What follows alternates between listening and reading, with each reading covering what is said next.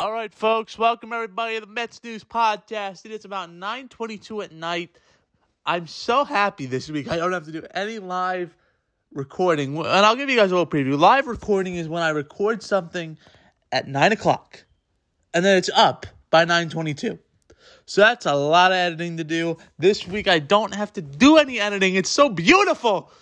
Uh, you know, but it, it is what it is. We have Justin Penik coming on after a brief uh, talk, meaning the audience and me. Then we have Pe- Justin Penik, who's always great. I, I like having Justin Penik on. Uh, you know, he, you know, it, it, it's between him and the the draft expert. You know, and I when I have them on, and I have a lot of great guests on. You know, I've had Bobby Skinner on. I've had Darren Meenan on, and Darren from the Seven Line was a huge honor for me just being a diehard Met fan. So that that should be number one for me. You know, you know, I've had the tank on, but when I have Justin on, it's like you you know you're gonna get an hour and a half of just great conversation. You're gonna get some laughs, and you're just gonna get the truth ultimately. And that's why when I had Bobby on, I had so much fun for the. And you know, it is what it is. I've had a lot of great guests, the entertainer, but you know, 2021 and 2020 have been a wild year. We're coming up on the two year anniversary of this podcast, three year anniversary, excuse me, of this podcast being launched. There's been some ups, there's been a lot of downs. Uh, you know, I've had a lot of good people on from Coach Weber, you know, also to Will. Will will be on soon from Gabe to Trent. You know, I've had a lot of people on, and a lot of people come to mind, but it is my honor and privilege. And I will also say this on the three year anniversary, by the way. We're coming on coming up on three years. My baby. We've grown. We're on Apple, Spotify. This is my baby. I've I've grown it. And I'm very proud of it. I'm very proud of listening listeners. You guys give me a lot of motivation. I do read your comments. Well, by the way, I do have a lot of comments questions from, from Mr. Penik, Justin Penik, please follow the Twitter at Mets News 5. It's greatly at Mets News 6, excuse me, at Mets News 6. It's a picture of David Wright getting a little thing of champagne dumped on him. I took that picture down in Port St. Lucie. Uh, some artwork, fan artwork, which I really truly enjoyed. And follow the Instagram at Met underscore Mets underscore news. Greatly appreciate it. I will have. I'm I'm trying to plan something big for the three year anniversary. I don't know what that is. Um, I'm trying to think of some things. I don't know what, I'll be honest with you, I don't know what this podcast, before we get to Conforto and Syndergaard and free agent, I will have a Mets post, well, not postseason, I guess, off season preview. I was hoping to do that with Will. If that if it doesn't happen by next week, you will get something. I, I am gonna pre record my episode for Thanksgiving, obviously, because um, you know, I, I have some family stuff I have to attend to. So there you go. But I don't know what this podcast is to be in the next three. Uh, you know, my my contract with it. You know, we'll have to see what happens with the podcast. But I'm not going anywhere. We, you know, with especially with my coaching season coming, uh, where I coach my college team, and I'm not going anywhere. So don't think I am. There's a lot of stuff. I have big things planned for the three years, and we're gonna have a great year. We're gonna have a great third year. We're gonna have a great Mets postseason run. We're gonna have it all. But that well, I'm gonna go a foot ahead of myself. I do want to ha- take a look back at this podcast after you know, even though three years isn't a long time, but you know, I didn't think this was going to go for three years. When I started this, if you would have told me, and I, and, I, and I'm going to probably repeat myself here on three year anniversary, but this is the last thing I'm going to say. If you would have told me, I would have had Frank Tank from Barstool, uh, you know, Darren, the Entertainer, Justin Penik, Bobby Skinner Mets Rewind. I, I forgot about him, but he was great as well. Gave me a lot of good things. Uh, my coach is on, which, you know, and I'm going to tell you a story, and I'll, and I'll tell it when the draft expert comes on. When I was pitching him when I was in high school, you, you, you got to do this before the pandemic. You, you got to come on my show. You, you got it. You're, you're, you're, you're made for this. You're made for this. Uh, he said, I don't want to do it. I don't want to do it. That's not my thing. Getting him for interviews is so difficult. I remember, I, again, I, I coached. So where I coached, you know, it gets a lot of attention if you get far. So when I obviously started this show, the interview that put this podcast on the map locally was the Coach Weber interview. That was huge. And up until very recently, meaning when I had the tank on and I had Darren on and, you know, I had Justin on, you know, those, those obviously help. But up until doing stuff with Jomboy Media, that was my most ever listened to episode. I got 700, maybe 800 listeners. I have a lot more listeners now. The podcast is growing on Apple, Anchor, Spotify. I'm one of the top sports podcastings on Anchor. That is a fact. So the reason why I don't take sponsors is because, you know, I don't want to interrupt my. I, I, I want to coach, and I want to coach Division One baseball next year at Penn State, Maine. That's my goal. I, I want to coach up there.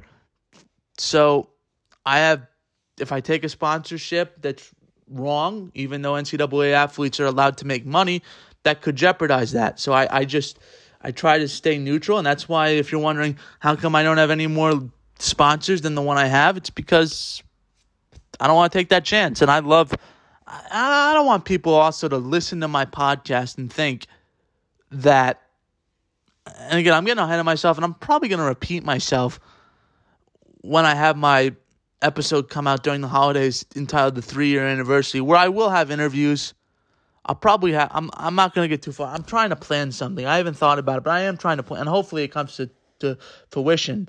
But maybe it won't. But I always say, I don't want people to pay for what I have to listen to. My my thing is all about having fun, and that's been my whole philosophy of doing this. There hasn't been a lot of fun for the sport for the sports teams I root for, but you know, that's why I do what I do. But anyway, back to my story. Up until the coach the coach Weber interview, my, my, my show was struggling. I didn't have any big listeners on. I had nothing. And you know, I, I had my friend Gabe on as just like a test run because you know what? This podcast is very close to ending. Uh very, very close. And I, you know, it was a struggle, but I had my friend Gabe on. That was a boost. And I texted my former coach, a very good coach and Coach Weber.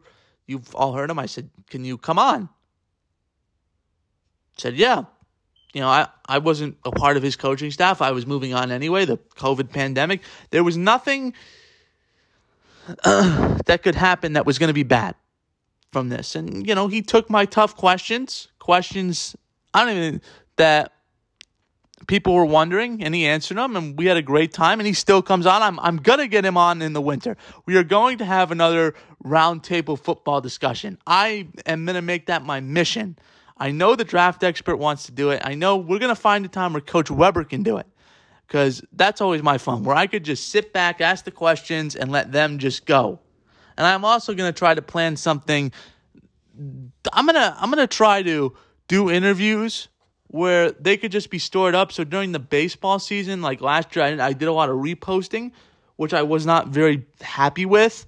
So I'm going to do. I'm, my goal is during my winter break. This is a little flash of the curtain. Is I'm going to do episodes that are pre-recorded that are just in the bank and I could do my 10 minutes of Met news, 20 minutes max, then have the interview and then boom. Cuz I hate doing those 10 minute episodes. They you know what I mean? But anyway, I, I owe a lot to him, Coach Weber, and I, I don't, you know, without him, this podcast probably doesn't exist, and without him, there's no entertainer. There's no, you know, Bobby Skinner. Bobby Skinner was first, and without Bobby Skinner, there's no entertainer. Without there's no entertainer, there's no Justin Penik, which means there's no working in the relationship with Jomboy Media, which they've been very nice to me getting these two John, there's no relationship working with the football side of Jomboy Media, meaning Bobby and Justin, who are great people. And I, and I love having Justin on. I can't wait for you guys to hear that interview. And you're probably saying, Ben, just shut up. Tell us your Met thoughts on Conforto and Syndergaard, and then just shut up so we could hear the person we wanted to hear. But, you know, it all goes back to that interview and this. So I, you know, it is what it is. I'm not getting into it with my three year anniversary episode, little taste of it. But anyway, On to the Met news. Michael Conforto declined the qualifying offer.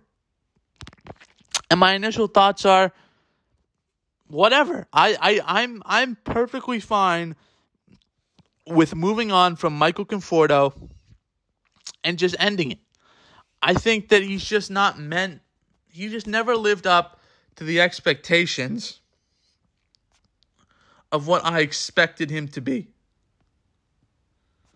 That that is 100% true. And maybe my expectations, and I'll admit it, were a little, you know, little much. I'll, I'll admit it. Did Odell Beckham Jr. I don't really care. I don't even know why I follow Odell Beckham Jr. I'm kind of. Anyway, let me unfollow him quick. Anyway, my expectations of Michael Conforto were so high because you got to remember, I grew up with mediocre as, as a Mets fan. We had terrible owners. They're in the past. But when Michael Conforto came up, I really thought that was our guy. As as much as David Wright is the guy organizational wise that he is the best position player the Mets ever came out with. I know people say it's Darryl Strawberry. To me, it's no contest, and I think it would be no contest if the Mets are able to somehow get that World Champ, which they should have gotten the won the 2015 World Series. But anyway, Michael Conforto never lived up to that expectations, and you could say if a bum shoulder injury that happened, it happened so weirdly. Let me take you back to 2017, August. They're playing the the Diamondbacks. Could be off on the team. I don't know. It was the it was either the Diamondbacks or the Texas Rangers. I'm pretty sure it was the Diamondbacks. Michael Conforto's up to bat. He takes a swing and he collapses to the ground. Actually, I think it is a Texas. Someone Google it. Uh, it's one of those teams. And Terry Collins comes rushing out, and I remember him. The hot mic picked up. Michael, what's wrong? You know, and you're thinking, oh, this isn't good. This is like awful. This is not what anyone expected and wanted. And it, you know, the the instant thought was, this is depressing. This is not what this was supposed to be. And he gets the shoulder surgery. And when he comes back in 2018, a lot of people think he was rushed back. And at the time, remember when he came back against the Washington Nationals, he hit that home run. He hit a moonshot. But I, I remember thinking, and I was just learning how to coach hitting wise. Um, the hitting coach, in my opinion, at Parkland is Coach Spade. And he came up to me one day and he said, Hey, hey, Benny. And I'm like, What's up, coach? Because he, he's a Mets fan too. He said, Didn't Michael Conforto's swing look different to you? And I said, yeah, because remember, if you remember, Michael Conforto used his shoulder a lot to swing, and that's why the injury happened. And I said, yeah, but it's like he doesn't have the his upper swing is just not as confident as it used to be. And he says, I'm kind of nervous. They rushed him back. The shoulder might not be as strong. He's either going to re injure the shoulder or he's just going to have a terrible year, and Met fans are going to get on him. And I said, I never thought of it like that. And the naive thing is, is I if it was any other player, I would say, yeah, they rushed him back. But because he was Michael Conforto and the homegrown talent that was going to compete with Aaron Judge, I, I thought that Michael Conforto was going to be that guy. I, I did. And he slumped, and he never really reached the expectations that as Met fans, maybe they were too high. Maybe we put him on this pedestal of he's supposed to be that guy. He's supposed to be our Aaron Judge. Maybe we put that on on him too much. And it, you know, the 2015 run to me and the early part of 2016, Michael Conforto was one of the best players the Mets had. He faced Madison Bumgarner on a bummy rain, rainy day at Citi Field, and ever since then, really, except 2017, he was never the same. If you look at his number, I always call them shell numbers because he hit the home runs most of the time. There were some times against Hector Neris in 2018, against Hector Neris in 2019, against, you know, a, a lot of, you know, go on. Hector Neris is a free agent. I bet Gabe's happy about. Hector. Hold on. I I bet Gabe's happy about Hector Neris being a free agent. I, I bet he is. But anyway, Michael Conforto put up puts up numbers that are just misleading. He is a very hot and cold player. He has become a great defensive right fielder, one of the best defensive right fielders in the league. But his number, he's a very streaky player. He's like a Lucas Duda. When he's hot, he's hot. When he's not, he's not. That's the best way I could put it. And the sad part is, is he's going to go somewhere to a hitter's ballpark and probably become the player that every Met fan fears he could be. But I think with him rejecting the qualifying offer, the New York Mets are officially done. They're they're moving on, and it's sad. It it's very sad. And I know I I start the second half of this podcast on is you just heard me rant why Michael Conforto Michael Conforto either didn't or accepted the qualifying offer, and it's not really a rant mostly because most of this pod, most of this entry podcast is not spent about talking to him. It's because I'm pretty much have was accepted of the fact by mid July that Michael Conforto's Met career, unless there was a dramatic turnaround, was over. And I'm happy to say I saw my when I saw Michael Conforto play, he looked awful. Uh, you know, most of the time. But I, when I saw him play, at least I can say I saw Michael Conforto home run at Citizens Bank Park. 2015 will never be forgotten. I was at the Utley game. I a lot of memories come to mind for me. They do. You know, and most of that 2015 team, Syndergaard, I think, is going to accept the qualifying offer, which, you know, 18, 19 million dollars almost for him. I would accept it too. I, I, I think it's a no brainer for the Mets. They need the pitching help, and that's why you're not getting this whole You'll get a whole Noah Syndergaard retrospective if he doesn't accept the qualifying offer, because then it's really that's it. Familia Familia's gone. I don't see the Mets bringing him back. I mean, they could, but I don't see it. Cuddyer's retired. Duda's retired. Kelly Johnson retired in 16, I think. He came back to the Mets. People forget about that in 16. Juan Uribe gone. Tyler Clippard was gone right after it. I'm going to the 2015 team, right? Retired really final year he played was in 16. Murphy went to the Nationals and the Rockies, mostly with the Nationals, was a great player. Tejada is still in the Phillies minor league system, believe it or not. Uh, but has never really gotten. He, returned to the major leagues with the Mets. Never really got back. Uh, Flores with the Giants. Uh, Curtis Granderson's in the broadcast booth. Was a great Met. Had a couple good years. Cespedes, we all know what happened with him. The ups, the downs, the boar, the wild boar incident. Uh, 16 carried the team to the playoffs. Uh, still uh, into an in, in, has left his mark, indelible mark in Mets history. I think that's pretty fair to say, with good and bad.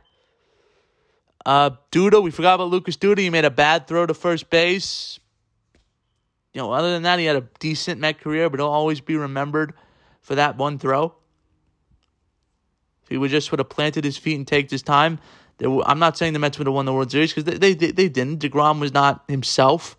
He was tired after that Dodger game. He was never really the same. But we would have had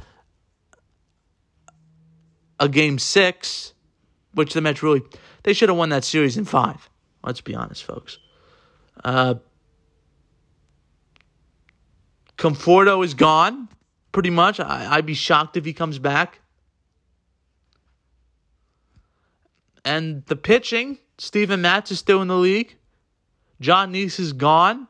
Bartolo Colon is retired. They're both meaning both gone means retired out of the league. Mm, Harvey's never been the same since leaving the mound in game five. That's the sad one in this whole story. Because at least Conforto and all the guys I brought up either stayed in the league for a couple more years and were productive. Matt Harvey just fell off the map. And it's sad. Um, let's see. Wheeler, uh, if we, if we really want to get go there, is with the Phillies could win a Cy Young. I mean, Harvey, DeGrom, Syndergaard, Matt, Syndergaard, it's never been the same since 16, but he's still with the club. DeGrom has really been the only one from that team that's ever really panned out into what we expected, and he's on if he got snubbed, by the way, from that Silver Slugger award, but he could have he could have won. He he's on his if he wins one more Cy Young, he's going to the Hall of Fame. No pitcher with three Cy Youngs has not made it to the Hall of Fame. Uh, bullpen wise, I, I said Tyler Clippard's not in the league. Uh, Hansel Robles is going from team to team. Familia has never been the same since the 16th season. His Met career is most likely over. Uh, I was shocked to learn he was in the league for 10 years, believe it or not. But it just goes to show you that there's only two guys left standing from that 2015 team, and it's DeGrom and Syndergaard. And Syndergaard's not even officially coming back, but I, I don't see him rejecting that offer, and from all indications, he'll accept it. And that's all I got. The Michael Conforto story was he never lived up to fan expectations or and probably organizational expectations. And it's just sad. It really is. But that's all I got. This has been a look back slash talking about the past of the podcast slash the future and past the New York Mets and a look back at Michael Conforto the title of this podcast will be a look back at what could have been. No, it, I don't know what. It's obviously Justin Penik's going to be in the title. Uh, Talking Giants, Justin Penik. But I don't know what the what the Met side of this will be.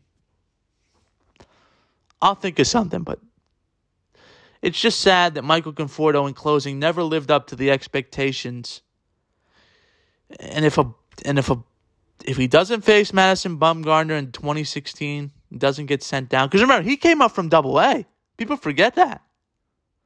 For the trade for Johnson, Uribe, Conforto comes up. Mets traded for Gomez. Flores cries on the field. Uh, uh, uh, Wheeler's in that trade. Said, and the, the trade because of medicals doesn't go through. They get Cespedes. They almost got Bruce a year earlier, Jay Bruce from the Reds. They almost got Justin Upton. I mean, this is stuff people forget. But Michael Conforto was an increment part of the 2015 team. But ultimately, he's had some ups. The national walk off against Sean Doolittle in 19. But Michael Conforto never lived up to the expectation as fans. And I've said this a million times, but this is the closing. In closing, my closing argument, my closing statement is I wish Michael Conforto nothing but the best. I know he didn't live up to expectations that we had as fans, but he had a decent Met career. It was still a disappointment, but he still had a decent Met career. I mean, he's seventh on the all time list in home runs. But that's all I got. Michael, I know you'll never listen to this, but still, I wish you nothing but the best if you don't come back, which I don't think you will you you you did have class. The fans were tough on you, and you took it. You took it well. You weren't like Lindor that couldn't handle it, but we're stuck with Lindor for ten more years. Oh, don't even get me started. So, Michael, thank you so much. Now, let's hear from the sponsor. Then it's Justin Penik time from Talking Giants, John Jomboy Media. Thank you, Justin, so much for coming on we talked a lot about stuff. We talked about Jason Garrett, Dave Gettleman, all eh, we talked about it all. I'm gonna shut up. We're gonna get what the audience have been waiting for for 24 minutes and 20 seconds. But first, let's hear from this week's sponsor, Anchor. Take it away, Anchor. All right, ladies and gentlemen, you just heard my rant about why Michael Conforto either did accept the qualifying offer or didn't accept the qualifying offer. This is the interview section of the podcast. It's the bye week, so I this is pre-recorded. I don't see Jason Garrett getting fired. I don't see Joe Judge getting fired. We all know Gettleman's not going anywhere because this is John Mara. So I have Justin Penik on. I promised you guys him a few weeks ago. Some stuff happened, mostly my college came in the way, of studies. So, Justin, how are you, man? Hey, it's great to be on once again with you. I hope you are well. Um, Giants are three and six at the bye. That is Dave Gettleman's best record through the first yeah. nine weeks of the season. So, Benny, we're making some progress, man. I think Gettleman's uh working up to save his job, and everybody's working up to save their job. No, but I'm good. Um, you know, Giants are still somewhat in a sad state of affairs, but the in the back of my brain, I'm thinking nine and eight. There's a there's a path to nine and eight and I'm buckling up for that until I'm going to be disappointed once again. Yeah, and I I just don't know. I think when I had you on back in August or no end of July, I, my worst fear was this happening. And yep. one of the things we were worried about was the offensive line and Garrett. Well, it's pretty safe to say our worst fears came true. Yes, absolutely. Um, especially with again, I would especially say with Garrett. Now, the offensive line, why we had to fear the offensive line, is just because of the talent overall. Um, but Thomas going down, which he did keep the unit afloat towards the first half of the season, first quarter of the season. He really did keep the unit afloat. And you are now seeing, like, we have enough of a sample size with Andrew Thomas and now without Andrew Thomas. And what's also notable is that Kenny Golladay and Kadarius Toney were back against the Raiders yesterday they were both back, and you saw basically the same offense if they were off the field. So, mm-hmm. really, what I think this coaching staff is really funneling in is they just flat out they don't trust this offensive line. I've never seen a coaching staff not trust their offensive line, and you know you can you can be on the side that says, "Well, can you blame them?" No, I I I can't blame them, but at the same time, when you look at just the putrid results of lack of explosive plays and Daniel Jones, on average, only throwing the ball 3.7 yards down the field against the Raiders and then four yards down the field against the Chiefs. I mean, that, that's Pop Warner numbers. Those are pop, those are flat out Pop Warner numbers. And we need to be a little bit more competitive. I'm not talking about taking deep shots every single opportunity to throw the ball, but there needs to be a little bit more balance on this offense, even when you have a bad offensive line. So, really, it's the problems and the frustrations that we had with last year of not being able to throw the ball down the field not creating explosive plays except now that's on steroids and they are over relying, which is a good thing, I guess. They're over relying on Andrew Thomas, and Andrew Thomas may come back, and I think the the playbook will be opened up, which is not the right philosophy, but it's going to be the result probably. Yeah, um, I gotta. I don't know where I am with this offense because even when Andrew Thomas was there, they weren't taking as many deep shots as you would like, and Jason Garrett's best game is when he didn't have, and I think you would agree with me on this, Kenny Golladay, Toney. I think he had Slayton. Did he have She- no Shepard was inactive right before the game started. Everyone gets my point. No Barkley. That was his best game. So yeah, absolutely good. How, do you how do you trust him? Like, and how do you trust Joe Judge? Like, I know people like to blame Jason Garrett, and I know your podcast is starting to say this as well. How do you trust Joe Judge? Because I'm starting to think this is his philosophy. Just play it conservative, you know, pin them deep, which doesn't work because Riley Dixon, his punting hasn't been the same, and rely on our defense.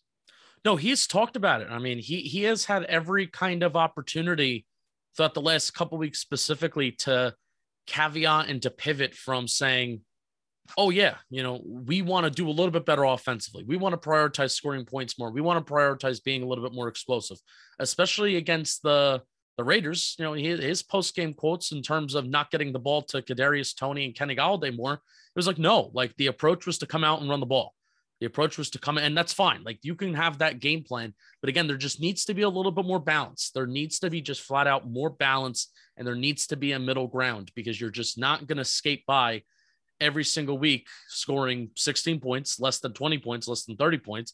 They still haven't scored 30 points. So Jason Garrett offense has not scored over 30 points as an offense because there was a pick six last year against Dallas, which I believe they scored 30 points against Dallas on the road last year, but that was a Kyler Fackrell pick six that put seven points on the board for the Giants. So still we are looking at this Jason Garrett offense not scoring 30 points. And I think Joe Judge is fine with that as long as it results in a win some of the time, right? Where you want to control the field position, you want to control the time of possession, you want to control the clock, and all these things that don't really matter in wins and losses.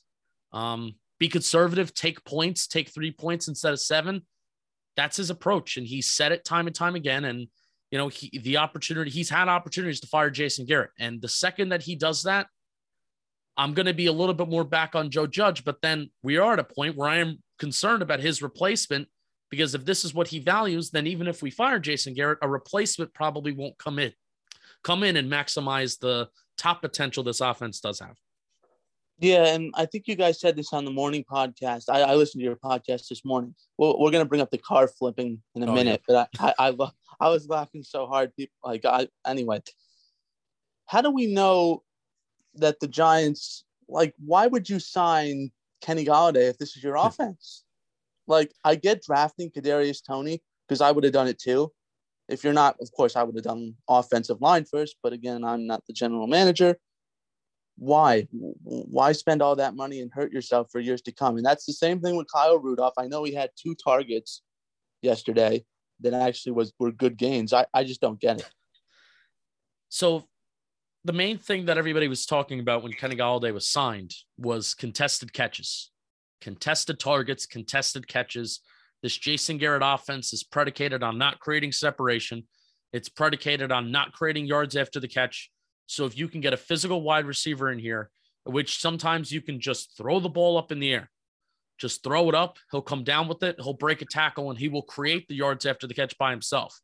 So you saw Kenny Golladay while he was healthy, especially in that Saints game, averaging over eight yards after the catch per reception on really nothing, nothing long or nothing short. Like he he's just been targeted past the sticks routinely, you know, every single week. But nothing vertical route, nothing huge, nothing jaw dropping it. And that's why we signed him. So, Benny, you know, you're right where you're sitting there. And if he's out there, he should be healthy, right? If he's playing and he's active, my mentality is these guys should be healthy. They've babied Kenny Golladay throughout the summer. And I you know, they might have babied him a little bit with this injury too, keeping him out a week or two longer than maybe if we were in contention, they would play him. So if they're out there, you got to play him. And mm-hmm you know, not even targeting him, right? Because that's the big thing of why wasn't he targeted more? Why was it? Why wasn't he targeted more? The Giants wanted to have the approach against the, the Raiders to run the ball. Sure, okay, I'm fine with that. But then taking him off the field for so many snaps, where there's no threat. At least you know if you have him on the field, there's a threat of oh, here's Kenny Golladay. We have to account for him. When you take him off the field and you put Collin Johnson and Darius Slayton on the field, there's no threat. There's no threat of the pass there. That doesn't do anything to a defense. So it's like they're just going to guess run, guess run, guess run. And that doesn't help. That does not help a bad offensive line. So everybody is talking about, and I, and I hate to bring up Twitter talking points on your on your show, Benny, but this is just where my brain is right now. Everybody talks about bad offensive line, bad offensive line. That's a reason why you can't do X, Y, Z. Well, you're not helping said bad offensive line when you just continuously run the ball, you set yourself up in third and long situations. That hurts your offensive line. When you're continuously facing third and eights, third and sevens, that's going to hurt your offensive line and put them in a bad spot because you're expected to get so many yards on third down. Now, luckily for the Giants, their game plan and their approach worked um, enough. It, it, worked enough. And, you know, the other side of the football and the defense side of the ball, it carried them to a victory um, kind of once again in similar fashion like it did against Seattle year. Yeah. And, and here's the thing and I'm, I'm just saying this to my audience because I get the same.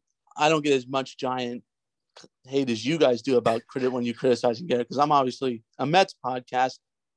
If their kicker, I don't know the Raiders kicker's name, makes that kick that he missed, it's a completely different ball game, in my yeah. opinion. Yeah, and the thing is, is that the way that the Raiders lost is how usually the Giants lose. It's yep you know, lack of red zone efficiency. Now, I'm not gonna I'm not gonna solely pin it on the Raiders being bad. I'm gonna legitimately say Patrick Graham's defense in the red zone is real deal. Like they were top five last year. They allowed a lot of yards last year. They allowed time of possession last year, but they just clamped down in certain spots of the field where either, you know, against Carolina, this year, it was clamping down at midfield and not allowing them to really get into the red zone. And then against the Chiefs and against the Raiders, it's clamping down inside the red zone. So that's what Patrick Graham's defense does best. And frankly, you're not going to win in the NFL with field goals on a consistent basis. You see it every week with the Giants, where the Giants don't win kicking field goals on a consistent basis. They're like the they have the highest rate of field goals in the National Football League. We're like 32% or 35% of their points are coming from field goals, which is the highest rate in the National Football League. Um, and you saw in which the, how the Raiders lost on Sunday is how the Giants usually lose, where on third and short situations inside the red zone, when maybe you should be going for it on fourth down, you kick a field goal. So that's exactly how they lost. So obviously the missed field goal hurts them as well. But that was a fourth and short situation where I thought they should have went for it, and I think they would have gotten it because you know, they were running a lot of plays and they were just chipping away, but they would stall out, and that's what happens to the Giants a lot of the time. Yeah, where would we be without Graham Gano? I, I want to give him a shout. Out. I don't think he gets yeah. enough credit for that. That's probably the best Dave Gettleman signing of his whole tenure. Would you Would you agree with me on that? He has to be in the top five. No, no. Uh, you know You want to know why I wouldn't? Because I just don't. This is my own personal bias as like a fan, but also somebody who you know was behind a microphone a lot. I just could care less about special teams, man. I, mm-hmm. I, I could care less. Now, I think your field goal kicker is extremely valuable. When you're down by two points with 30 seconds to go and you're at midfield and you don't have any timeouts left, you know, hey, I'm a little, I'm, I'm very comfortable giving my kicker an opportunity to kick a 55 yard field goal, right? That's where kickers are valuable. But outside of that, man, there, I just, I get so frustrated with field goals. And this is what the Giants have done to me over the years because there's been multiple coaching staffs, not even Joe Judge, but there's been multiple coaching staffs where scoring seven points has been so difficult that I just get so annoyed whenever we kick three. So it, it, it's unfortunate that I have that perception of you know kickers and stuff like that. But yeah, Graham Gano yesterday though, it was just automatic. You know, there was no hesitation of putting him out there, especially in that situation where going from four points to be up to seven points was so huge. There was just no hesitation. I could sit back in section 315 I'm like, oh, Graham Gano's got this. You know, Graham Gano is going to make this a seven point game. So I will give Graham Gano credit there. Where you know, I'm no, I'm no longer thinking of a field goal missing a kick. I'm more frustrated that we're just kicking field goals to begin with. Yeah, and I, I'm just thinking, imagine if Aldrick Rosas was in this offense, and every time the Giants settle for three, maybe it's a good thing that the Giants would actually go for it more if they had a bad kicker because they're like, well, nothing's a give me.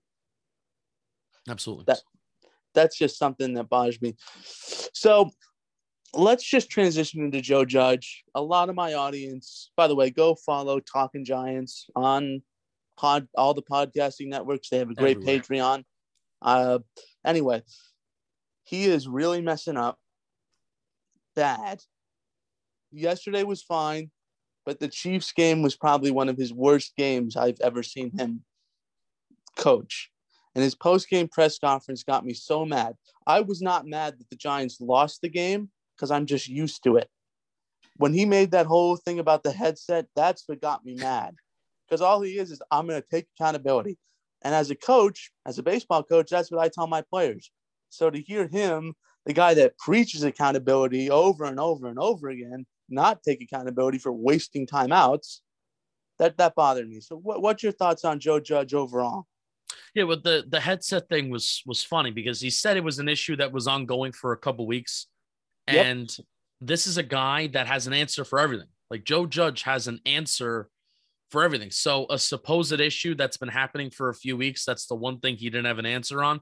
I think it's kind of BS, and I don't know if I fully believe that it was a headset issue. And by the way, um, Bose um, headsets that I'm wearing right now, Bose, the headphones I'm wearing right now, the official sponsor of the NFL, and all the coaches were the Bose headphones. And then the Giants put out a video later, later, earlier last week of Dexter Lawrence and Leonard Williams playing a game of trying to read lips while you have headphones on. And the video was sponsored by Bose. So it's just, it's really funny how that worked out. Yeah, with Judge, ultimately what it comes down to, Benny, you know, we, we talked about a little earlier with Judge.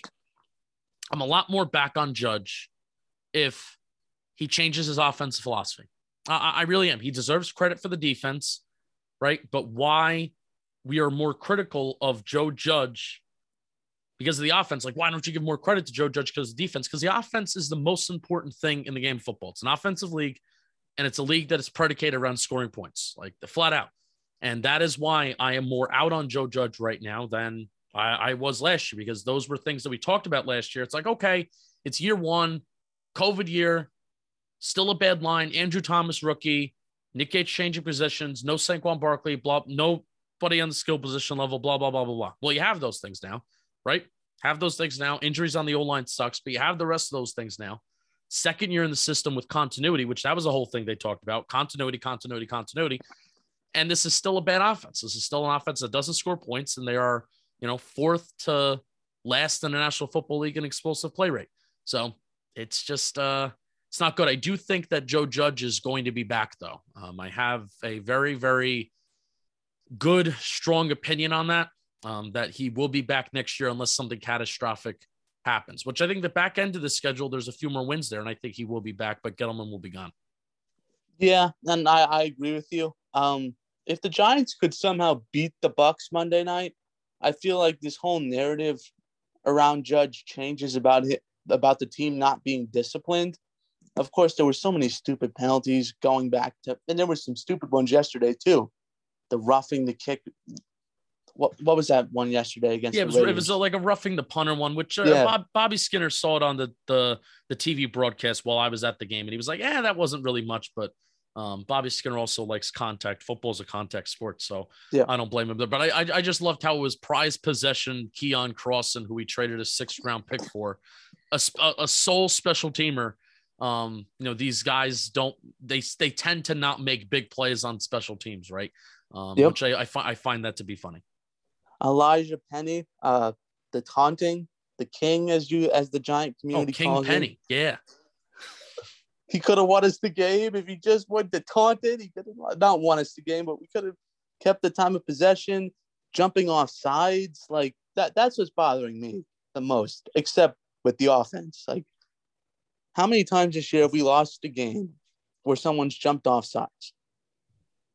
I, I think of two. Two, right because, yeah. You have the you have the Dexter Lawrence one, and then you have Oshane Ximines, which this was a point I talked about on Talking Giants today too.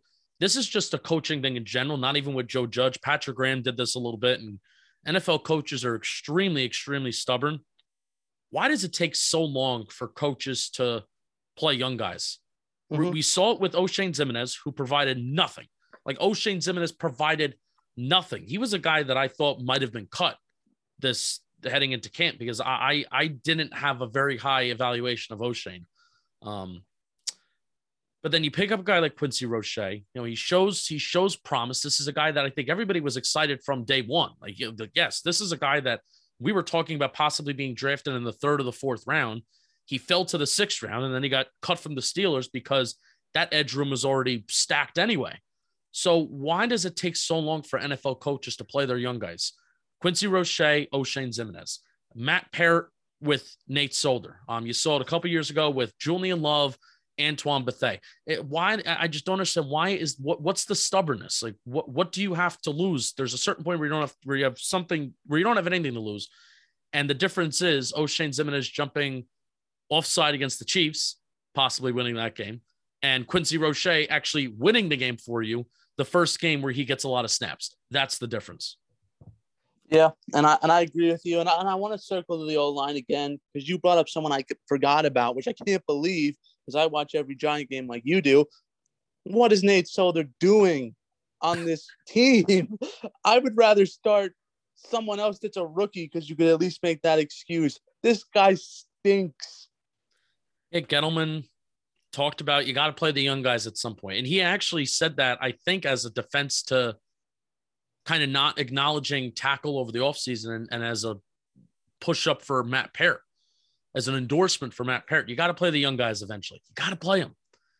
Yet Nate Solder is one of the worst free agent signings in franchise history. Thank God he took that pay cut. But he's one of the worst. Right? He is the worst Dave Gettleman free agent signing. Um, he might be the worst. He might be the worst in history because at least there have been signings that the Giants have made in the past and they've cut ties early. So then there's only one year which they have to pay the dead cap or whatever. No, the Giants have been paying Nate Solder all these years, all these years. They they they didn't get out of the contract, and obviously the COVID opt out really hurt them. It really hurt them, you know. But I'm not going to judge Solder off of that, you know, that personal decision that was justified. But yeah, man. Uh, he's bad. He, he's just bad, and they're, and they're not they're not playing Parrot. They didn't. They're not going to play Parrot even when Andrew Thomas comes back. So I can't wait for that reaction. Yeah, um, I was about to ask you, and you answered it. Can he at least ride the bench once Andrew Thomas comes back? No. And it's going to be no, because Joe. I think this has to do with Joe Judge too, because I don't think Gettleman makes those types of decisions. It's not, it's not like baseball where the general manager hands you a lineup and you have to like work with them. I think it's because he's a New England Patriot. Nate Solder was a New England Patriot. I, I think that has something to do with it. It's it's also like the Giants are going to do things in a certain way, and it's how and it's why they it's how they signed Kyle Rudolph too. Signing Kyle Rudolph even after they found out that he needed surgery on his foot that kept him out until the week before basically the regular season or the, you know those those Patriots joint practices. It's the Giants do things in a certain way, so we're not going to leave Nate Solder high, cut and dry. We're not going to do that to Kyle Rudolph after we after he he misevaluated or didn't tell us information or didn't know information about about a broken foot or something that he needed surgery on. We're not going to do that because that's like the Giants' way, and that's fine and dandy if you're winning games. But the fact that you're not winning games, it all just looks bad. You know, it goes back to the whole discipline thing of we're going to do things in the right way. We're going to punch you in the mouth for 60 minutes. All those kind of comments, you know, that they, they all come back when you're when you're unfortunately losing. Yeah, and I think, by the way, Justin and a couple other Giants traders have this uh, Twitter space. I think it's Oh. called with um, a lot of big guys have joined. I saw Lawrence Tynes is in it. I know he didn't speak. Tynes is in it. I'm trying.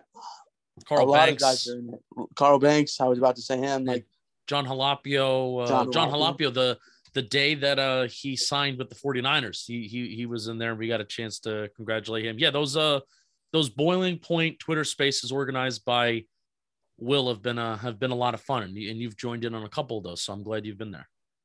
Yeah, and it's it's just because it's so frustrating. And I was a Dave Gettleman.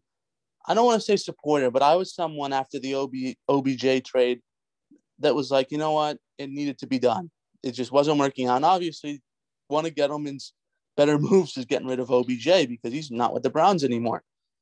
But I, I'm done. Like I, even if the Giants make the playoffs, I'm just hoping he steps down. Like I, I'm done. It's still a little bit more likely that the Giants get a top five pick than they make the playoffs. I'm pretty sure. Um, Yep. But why, but why not? You know, seriously, I I, I kind of am in this mode of I'm enjoying this win, and I'm kind of laissez-faire right now, laissez-faire and hands off.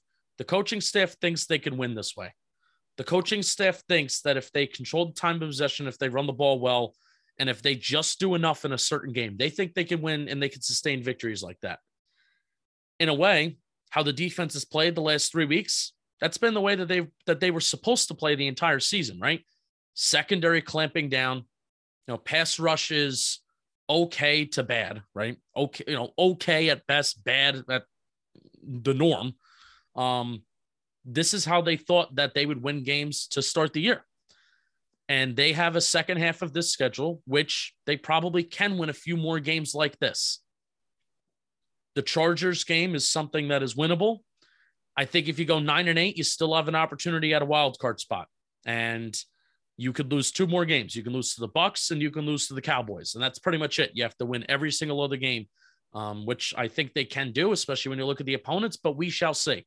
The Giants, I still think they're not a good football team, but they're going to have an opportunity and a favorable one while these guys are starting to come back and get healthy. They're going to have an opportunity. So at this point, Benny, bye week, I'm enjoying the win. I'm enjoying still talking about somewhat relevant Giants football in the month of November. Let's see it. Um, I'm willing to let it play out because my cards are on the table of what I think works and what I think doesn't work. My cards are on the table. Now it's their turn to see if they want to pick them up or not. Yeah, and, and I agree with you. Um, I don't think Jason Garrett's ever going to get a head coaching job again. I hope so. My- Not getting a head coaching job? Yeah. No, I know. I hope that he does. I hope that Oh. he does get a head coaching job. Yeah. And if the Giants go nine and eight, and this is what some people have commented on my podcast, uh, like in the comment section, well, then Garrett's going to be back because that meant it worked. Could you? Man, I I- don't know. Uh, it will depend on Andrew Thomas coming back, and do we have more Saints and Washington games, or do we have more Chiefs and Raider games? I mean, that, that's really going to be the bottom line. You know, it, I just it's frustrating though that you have you have games like Washington, right? And then Yep. you have games like Atlanta, which Atlanta is a bad defense they're supposed to take advantage of, and they didn't. Washington at the time, you know, now they're they're god awful. Like Washington's defense is one of the worst in the league. Yeah, they're worse than the Giants. But at, at the well, Giants and the Giants have actually made a really nice rebound. Um, at least in a lot a lot of the more advanced metrics that I look at, they've made a really nice rebound from being one of the league's worst to now they're about average when you look at their season total um, with the, some some of the efficiency stuff. So Giants defense has had a nice rebound, but Washington at the time when we played them week two, they were viewed as one of the league's best, right? So had a really good game plan, really good execution that game. Go home against Atlanta, bad. Go against New Orleans, which they do have the one of the league's best defenses. Good game. It's just so inconsistent. Like the games in which the, we expect the Giants to take a dump, Jason Garrett is like, all right, I have to be more aggressive here. So I am going to be more aggressive. And then the games in which we expect the Giants to take advantage of a bad defense, Jason Garrett goes in with an ultra conservative mindset, and then it's bad. And then we make them look like the 85 Bears. There's no consistency where it's like, oh, we, we're playing a bad defense. I could be conservative this game. No, there should be an aggressive mindset every single game, but there's just not. So Yeah, and I and I agree with you. And I guess this will segue into the last offensive topic I want to talk about. And my audience would kill me if I didn't bring this up. And I think you know who it's going to be. It's not Barkley. It's Daniel Jones. Yeah. I'm just done talking about. Oh, is he the franchise quarterback? Is he not the franchise quarterback? What I tell my audience is I've seen enough when he's able to just be himself to like to me he could be the franchise quarterback but I also understand those people that also say he's not a franchise quarterback. He's average at best. So, what's your assessment through the first nine games of the season? he's done enough to be back next year. But mm-hmm. ultimately, at the end of the day, he has not done enough to deserve a big contract whenever his contract is up, right? He's deserved enough to be back next year. He's deserved enough to get his fifth year option picked up the year after, right? But he's not at the the Giants wouldn't it would not be a smart move to sign him to a very long-term deal with a lot of guaranteed money. And that's not necessarily a reflection on him. It's just a reflection on where the NFL is and where it's headed of teams are doing the best they are winning the most and they are putting themselves in positions to win super bowls with quarterbacks that are on their rookie deals versus quarterbacks who are veterans right um, you know the lamar jacksons of the world jimmy garoppolo well jimmy garoppolo that doesn't count that's that's he because he got that big contract extension with the 49ers but um, you, you see constantly time and time again jared goff when the rams made it to the super bowl even though he's not a great quarterback they made it to the Super Bowl with just an awesome, awesome roster, and they were able to kind of pay him on the cheap. And then obviously they overpaid for him. So you see time and time again, these teams that are building rosters because they have quarterbacks who they're not paying a lot of money to. Russell Wilson hasn't had a lot of playoff success as the years have gone on, had the most playoff success when management was able to put the best roster around him when he was a rookie, when he, when he was on his rookie deal, right? So that's the thing on Daniel Jones. He's running out of time. He has certainly done more than enough to show that he should be the quarterback next year, should get the fifth year option picked up. Um, but after that, it's still to be determined because I still can't fully get that evaluation on him of it's like, yeah, is is this guy the guy? And largely because of Garrett, but at the end of the day, it, it doesn't matter how much time goes goes by. Eventually, you're going to need to make an evaluation on him. So that's where Mhm. I am right now. Yeah, and I could totally see him going to Pittsburgh. And I'm not saying that he is going to go to Pittsburgh. I'm using him as an example. And him being very good, going into a new system and being fine. I'm not saying he's going to be the Giants franchise quarterback, but I'm saying he's earned enough to come back next year and the year, like you said, the year after. Yeah. It, it's just so frustrating how some of these fans just keep the poor guy. It's like, I'm happy he's not on social media, but oh my God. Yeah, and really, it's what can you point to? Touchdowns, interceptions, fumbles, not even fumbles, by the way, not even interceptions, because these are all just narratives that are still stemming off of his rookie year, in my opinion. When you oh you you look at the total you look at the total interceptions and you look at the total fumbles. Turnovers have not been a Daniel Jones problem since 2019 on a consistent basis. And besides the Tampa game last year, where that was a very, very bad game, besides the Tampa game last year, I, I, can't think of where I can't really think of a game on a consistent basis where turnovers were a problem for Daniel Jones. Now, the thing is, I wouldn't mind a few more turnovers if we produce more explosive plays and if we put more points up on the board. But every turnover feels like the end of the world because we don't put up points, because we don't score points. That's why every turnover is like, oh, every turnover is an evaluation of Daniel Jones. That that's not that's not fair. That's not fair on the kid, especially when he's not turning it over at the same rate that he was his rookie year. So a lot of these narratives that people talk about, they stem from his rookie year. They stem from not liking the draft pick. Um, and they stem from not really fully understanding how much of an impact Jason Garrett has on this offense. Uh, I really do. I really do. Yeah, and I'm not gonna lie to you. I wanted Josh Allen. That's what I wanted. I didn't want who is that guy? I can't believe I'm blanking on him. It's been a it's been a long day. Who was the guy that Washington picked and then got released last year because of his attitude? Dwayne Haskins. Dwayne Haskins. I'm sorry for my listeners who are screaming it right now. That's that's but, all right. Uh, it's it's yeah. perfectly okay to to not remember who Dwayne Haskins is because he yeah. is irrelevant. Yeah. Um. Anyway, you know, I wanted Allen. A lot of people wanted Dwayne Haskins. I don't, I didn't really see why. I think a lot of the college quarterbacks that come out of Ohio State never really pan out.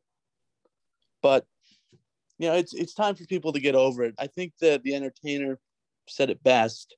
It's just time for people to get over it because it's like he's not doing anything that's costing us games like he was his rookie year. Yeah yeah, and you know the uh, the ironic thing is is that his rookie year was really the last time that I genuinely felt confident that we did have a guy. Saints game is an exception, Washington game is an exception, but on a week by week basis, you know, Jones, they were scoring points. Jones mm-hmm. was throwing for touchdowns. You know, yards don't necessarily matter at the end of the day, but still the offense was moving the ball. And this year, there's just no, there's no consistency where I'm like, you know what? Jones had a good game here. Jones had a good game there, sure, but there's no consistency with the offense overall. And that his rookie year, ironically enough, even though he was turning over the ball the most, that was really the last time that I was really sold on, like, yeah, you know, I'm excited for his future. I'm still not excited for Daniel Jones's future. I'm not until they make a decision to change the philosophy at offense. Yeah, and I, I totally can see that. And I guess let's transition into Dave Gettleman. Uh, he's pretty much been in this podcast a lot, but my audience members left a lot of questions. If the Giants make the playoffs, which we're both saying is, I I think I have a little more faith than you do right now, and that's just because they have that game over Carolina. So that's a team. If if we tie with them, I think Atlanta is going to fall off. They have to play the Bucks and a couple other teams that are hard. I think that it's a little more feasible if we could somehow beat Tampa Bay. But I don't think I'm, I'm not saying that's going to happen. But I always have this weird feeling that it's Brady. You never know with the Giants.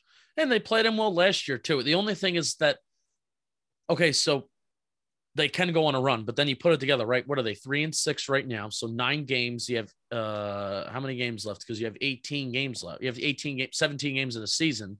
So it's eight games left. Giants need to go six and two from from here on out.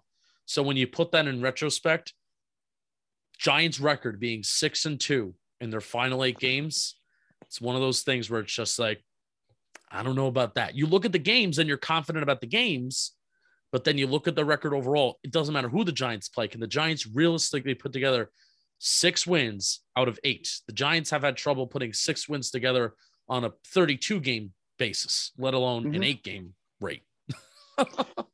Yeah, and that's why I think we're both not confident that they're going to do it because I don't think they're going to win in Philly. That could be the third loss right there. Oh, they're cursed. Uh, there's there's just something about be playing in Philly that there that there there's a curse. I I I may even have to go down whenever they play because uh, I've only been the one away one away game is Washington. I need to see what this voodoo witch uh, what what's going on and about playing in Philly. I mean, there have been god awful Philadelphia teams throughout the years, and just we have we haven't been able to beat them. Have not. You want to know what makes it worse? They have the Eagles have not won a game yet this season at home. Yes, that is true. Yes, that'll be their so, first one. Yeah, like they're, they're only one. The Giants will be like on this terrific run. They'll go to Philadelphia probably like week week 15 and they'll blow like a 10 point lead with like two minutes left. Crazy. Oh my goodness. Anyway, back to Dave Gettleman. Um, if he makes the playoffs, do you think he resigns? Like I said, do you think he stays? We know if he doesn't make the playoffs, he's gone. And what are the Giants going to do? Are they going to stay in house, promote Abrams? Are they going to go outside and, you know, actually try to do something different? I think they're going to go outside, and it's going to be kind of off a judge. That's what I really think it's going to be because I think Judge is here. It will be an outside hire, but it may be a Joe Judge connection, which at the end of the day, if they're going to do it, I guess I'll root for it. But but again, the the thing that I'm going to be doing, the second whoever's hired, play caller, GM, whatever. I'm looking at their track record for positional value if it's at GM. Track record for positional value. What positions do you draft?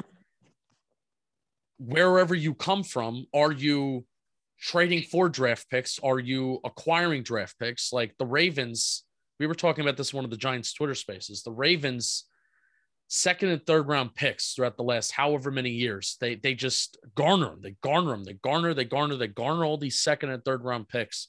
Um, you know, and the thing, and the NFL draft is a lottery. NFL draft is a lottery. The more lottery tickets you have, the more likely you're able to hit on some of them.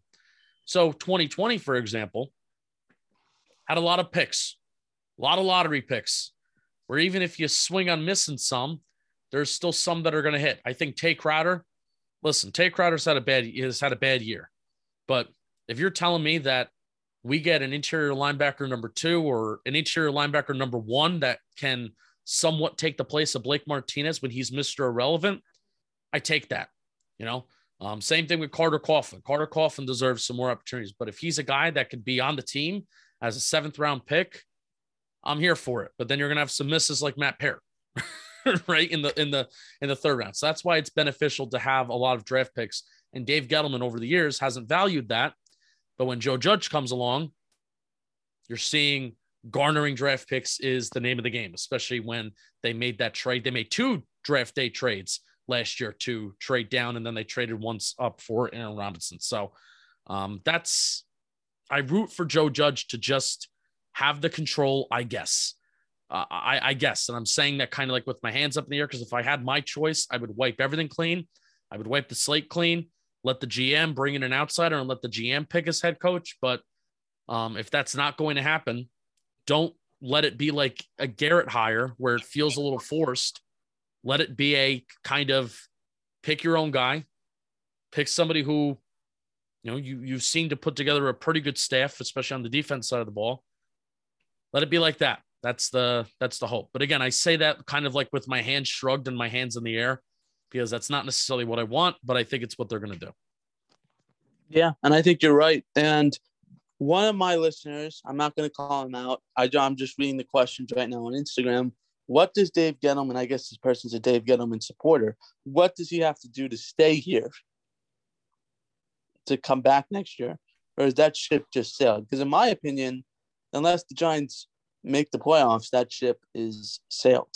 Yeah, I, I think the ship is sailed in a way, no matter what. Um, relevant football, when games are relevant in the month of September and the month of October. I mean, throughout nine games, this is his best record. He's still six games under 500. You are what your record says you are you know, Bill, people love to quote Bill Parcells. You know, I, I find a lot of people who are giving a little bit more excuses on the offensive side of the ball and maybe giving a little bit more excuses for Dave Gettleman. They may be a little bit of older fans.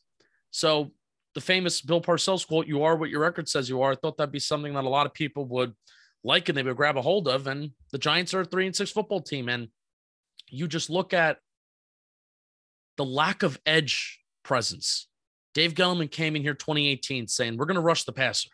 We're going to get after the quarterback. We're four years in. And the only good investment that we've had in the edge room is Azeez Ojulari, who's 22 years old. No, 22, 23 years old. He's super young. He's super raw. It's the only good investment, only high leverage investment that we've had in the edge room all those years. And by the way, Marcus Golden has like nine sacks this year. And we traded him away for a six round pick. Neither here nor there. Dave Gettleman said, We're going to run the ball and we're going to focus on the hog mollies. Well, you can't control the offensive line injuries, right?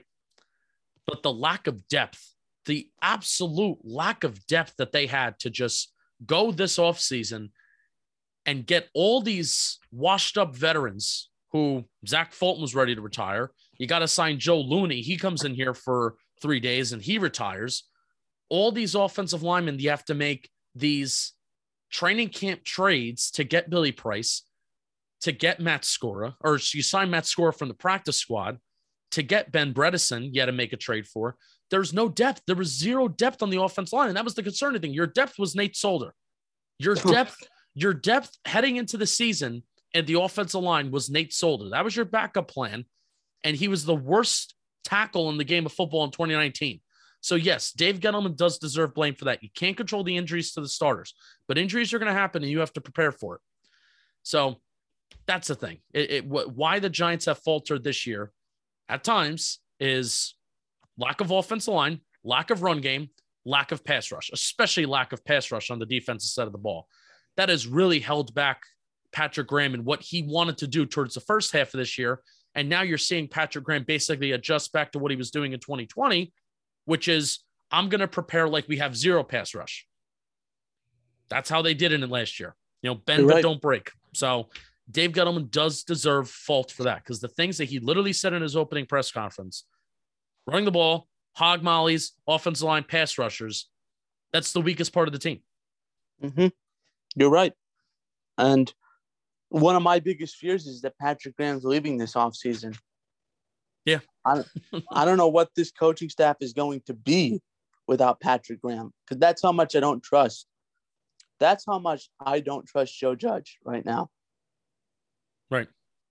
And I, I think people forget that Brian Flores fired Patrick Graham because they had disagreements. The only reason why Patrick Graham is here is because of that dismissal. Yeah, I mean, you know, this I'm sure disagreements happen all the time, but you know, neither here nor there. Patrick Graham makes adjustments, and, and uh, he had yep. he had a top ten defense in 2020, and he still looked at that and he said, "I'm going to make changes heading into 2021." I think he made changes, thinking that he was going to have a better unit and he was going to have a little bit more player execution and player talent. But still, I mean, he was making changes in the middle of the Raider game. Well, meanwhile, Jason Garrett hasn't made a change since 2009. So that's the that's the frustrating and that's the dichotomy there. Yeah, and I I'm just starting to think the more and more Jason Garrett does this, it's it's Joe Judge saying no no let's play conservative. I know Garrett plays conservative, but eventually you're just gonna have to think this is what Joe Judge yeah. likes to do.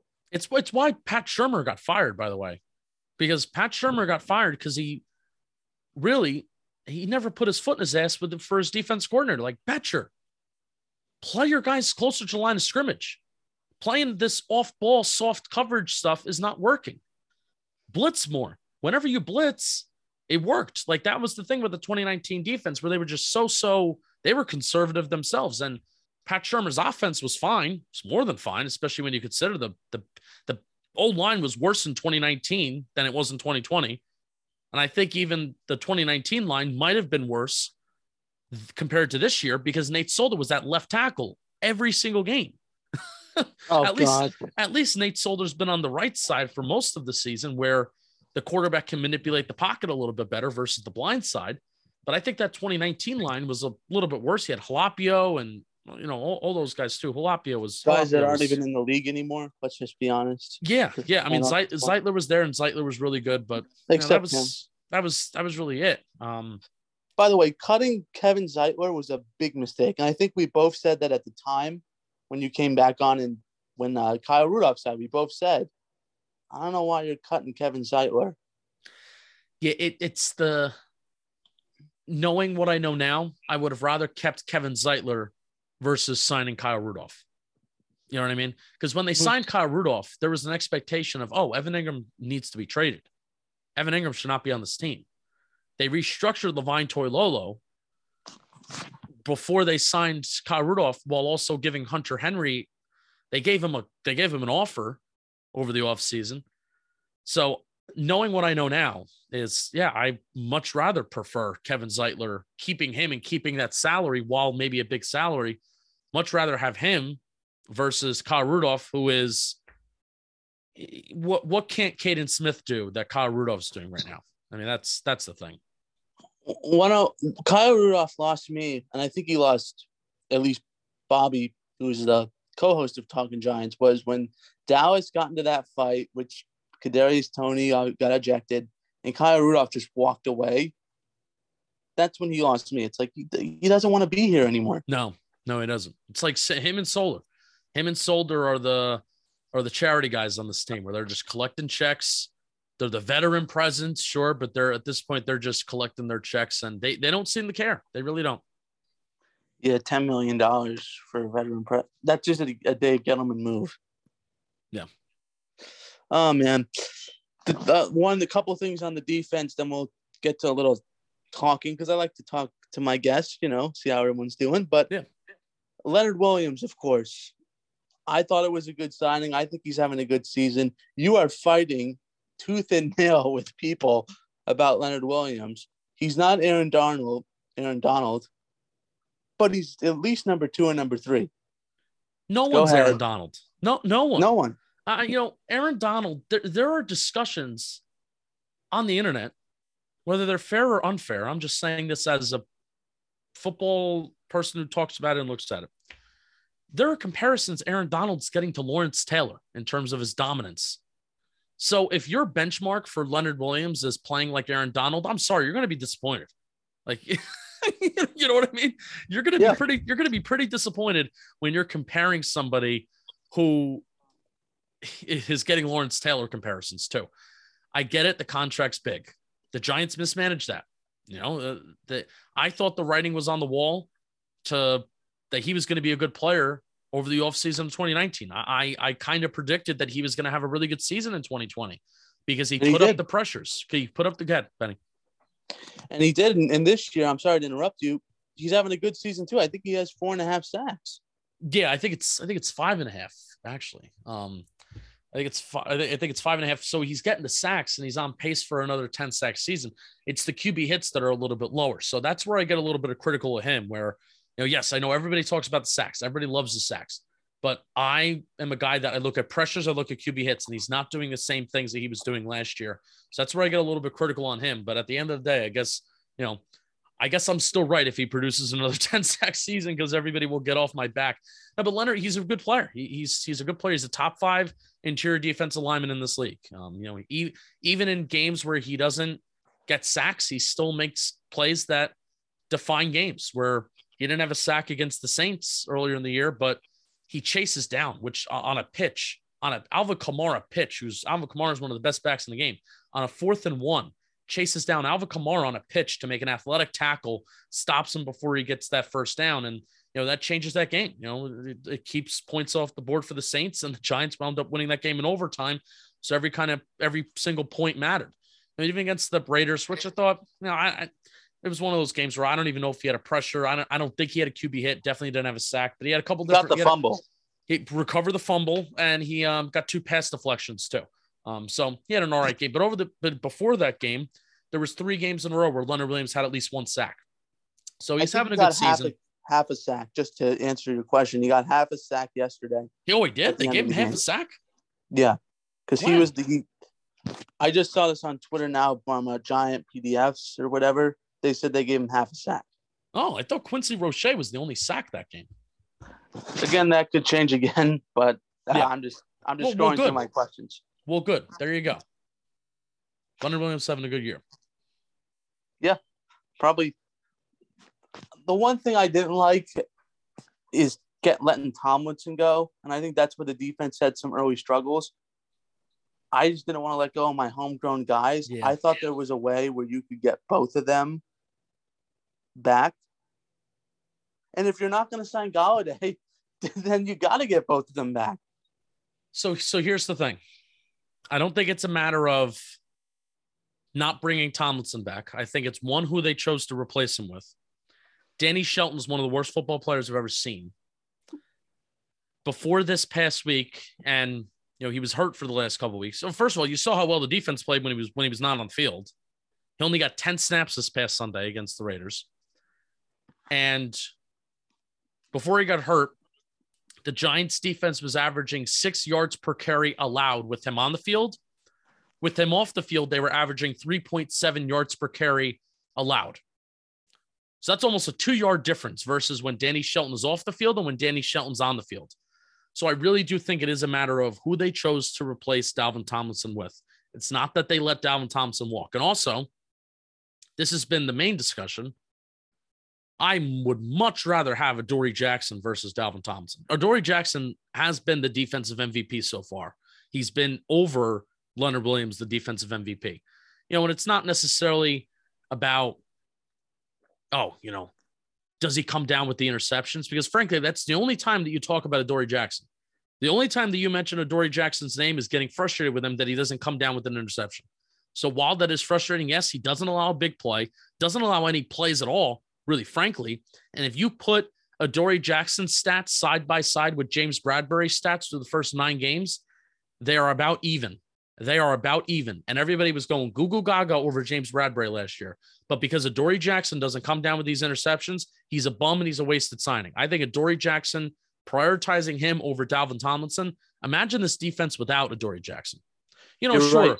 sure, with Dalvin Tomlinson, oh, we stopped the run a little bit better. But I'm of the belief I would rather allow four or five yards on the ground on a consistent basis over 15 yard passing plays on a consistent basis. So I've had, I actually had a Twitter battle about uh, about that against Carl Banks one time, which is lunacy. It's it's it's lunacy. But so I get your point. I think that's why Leonard Williams gets a lot of hate because Dalvin Tomlinson was a homegrown guy. Everybody loves their homegrown guys, especially the draft picks that hit. But I think prioritizing Adoree over Dalvin was the that was probably the most best correct move of the offseason, except signing Danny Shelton to replace Dalvin Thompson was the thing that hurt the most. Yeah. And the thing about Adoree Jackson is, and I'm just going to steal a, a catchphrase I've heard for, for years if they could catch the ball, they'd be playing offense. Yeah, exactly. Yeah. And I'm a fan of the Adoree Jackson signing. I think you were either on the podcast when that broke. I think I forget if it was Kyle Rudolph or Adoree Jackson. No, it was Rudolph because we had that debate about why are they doing this? He has to get the surgery. But I think my biggest fear and yours was injuries with Adoree Jackson. And he's been healthy. Yeah. So th- I just think there was a way to get all three of them. And especially, I'm just disappointed with the Kyle Rudolph signing. He's not the injury part, you know, even though I don't know what his injury really was. I just remember Uh, him. something something with his foot and he needs surgery, you know. He need he needed surgery. Yeah, after Kenny Golladay. Oh, oh, I'm sorry. I thought you were I'm talking, talking about Kyle about Rudolph. No, No, I'm no, talking Kenny about Kenny Golladay. Kenny Golladay had a hip injury. Yeah, that was that was hip. Okay, because I I just remember them saying he left the remember he left the Dallas game with an injury like he and I was like okay, and then he really should have been placed on IR in my opinion. And Yeah, Bark Barkley should have been placed on IR too. Yeah. That's huge. That was huge. Them not doing that. what like is that two wasted roster spots?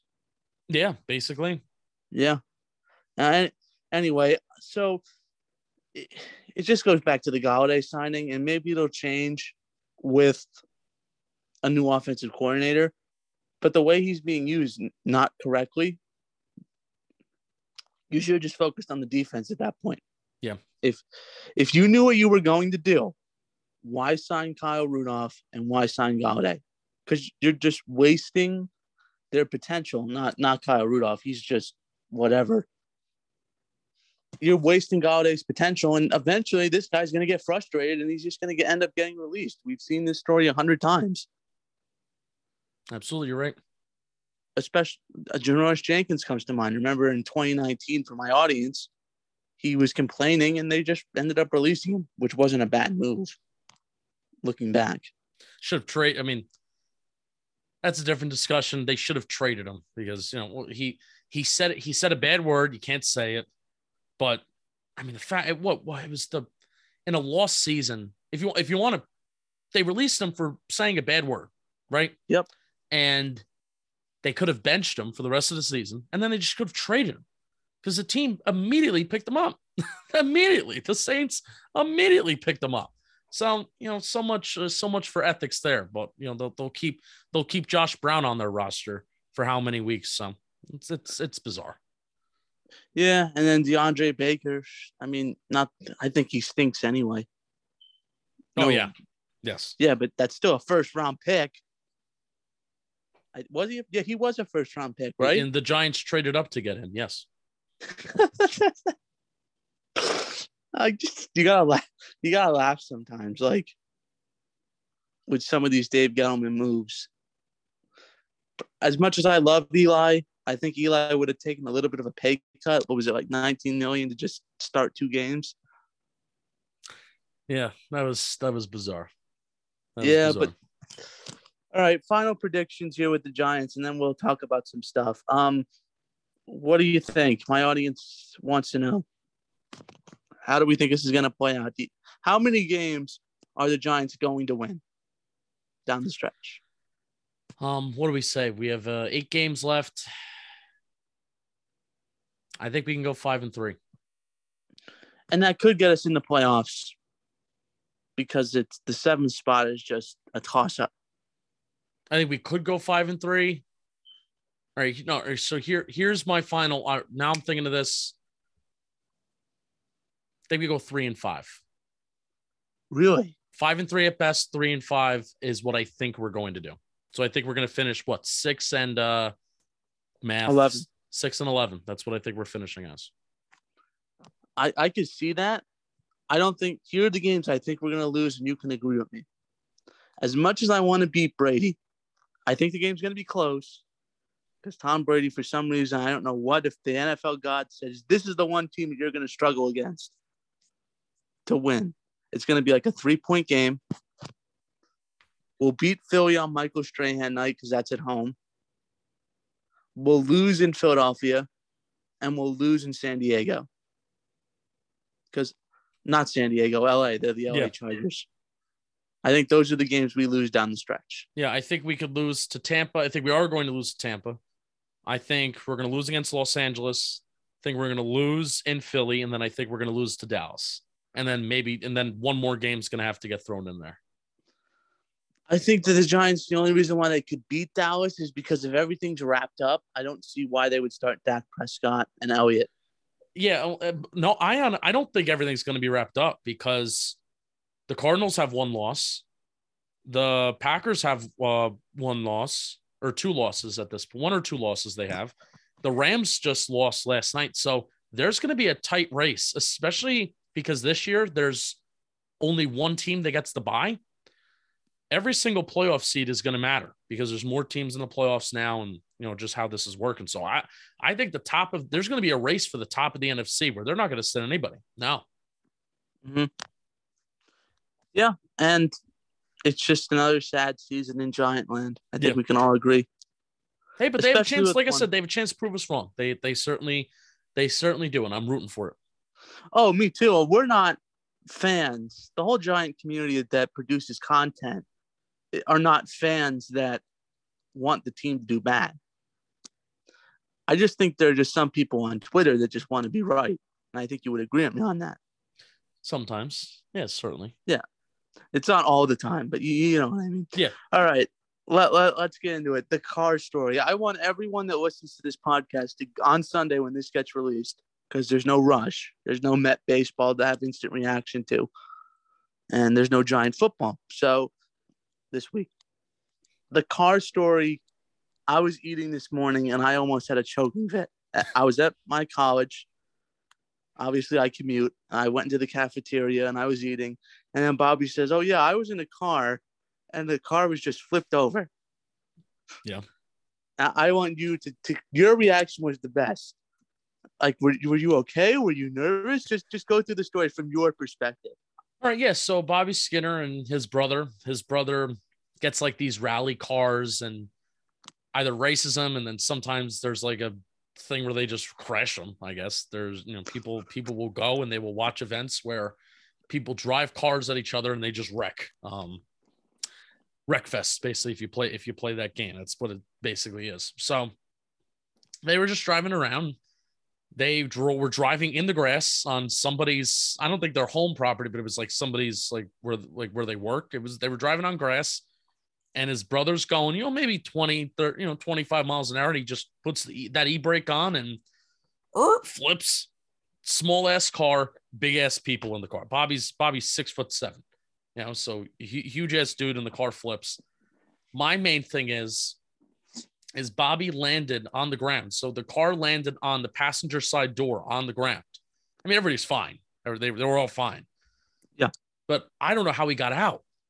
I'm still picturing that. I don't even know how I would get out in that situation. Like uh, to climb, you would have to climb up and then have somebody pull you out. I I wouldn't know what to do. I I I would I, I said I would call 911 and they would have to take the roof off the car because and then I would just you know walk out that way. I do not know how he got it. And he is a it is a small car and he's a big human being. I do not know how he got out of that. That is my main thing. So and then the best the best part is is that he gets out of the car. They flip it back in place and then he just books it. He just books it and he takes off. He's like, I don't want the cops to come. he just books it. He books it for like a block, and then and then he walks home. So it's like his like he when you think of Florida man life, it, that is the life that Bobby Skinner lives, and you know. He, he he I would rather not have it any other way for him, and he would rather not have it any other way um over here. Like you know, we we we live up here, and he's like, that's like so. It's like crazy. We would never think to do that in a million years, and Oh, you you flipped a car? Are you okay? Uh, what what happened? Did you call the insurance? Co-? No, like that's not. That's literally not it's like Florida. It was a spectacle. It was a spectacle for the neighborhood to come out and see that the car flipped. I mean that that's that. It was a normal. It was a normal Saturday afternoon for for them. So it's awesome.